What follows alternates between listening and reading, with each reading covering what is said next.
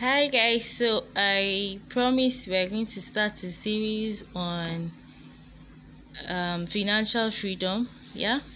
So the best way to increase your financial iq is to read books about finances money and everything that has to do with keeping track of your cash flows and all of that. Rich dad poor dad richest man in babylon increase your financial IQ, conspiracy of the rich, Sam Walton, Made in America, Rich Dad Poor Dad, you know.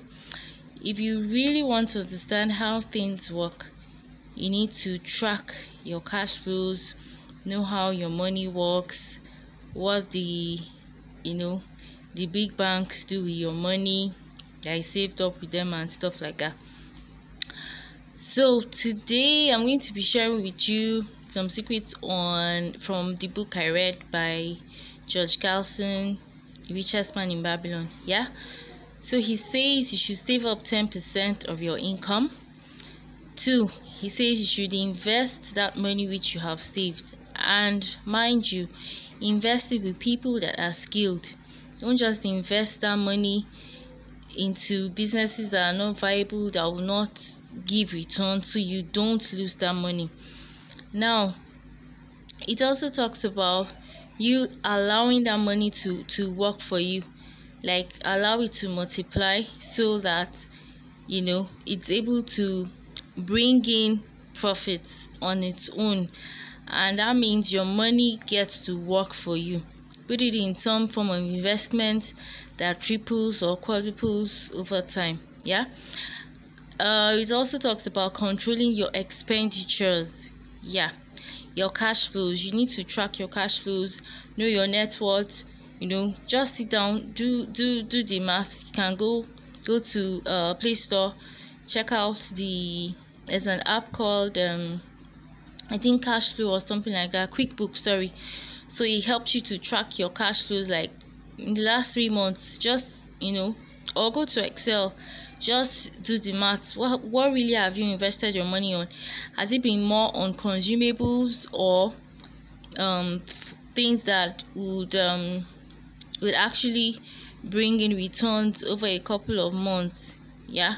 And um i always say the best thing to invest in first is yourself aside the stock market treasury bills and stuff like that landed properties and stuff invest in yourself first yeah? If you make money if you run a 95 if you own a business you're an entrepreneur you're a business person you need to increase your knowledge base invest in yourself first before any other thing.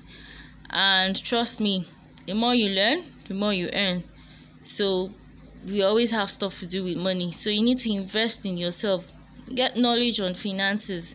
Get knowledge on how your money works and you'll thank me for it later. So that's it for today. And um, i think you also talked about um, you having to yeah i talked about controlling your expenditure.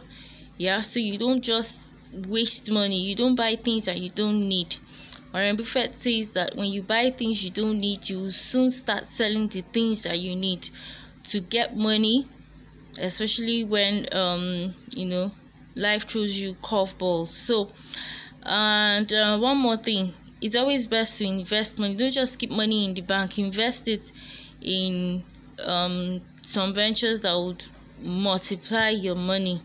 Okay, so that's it for today.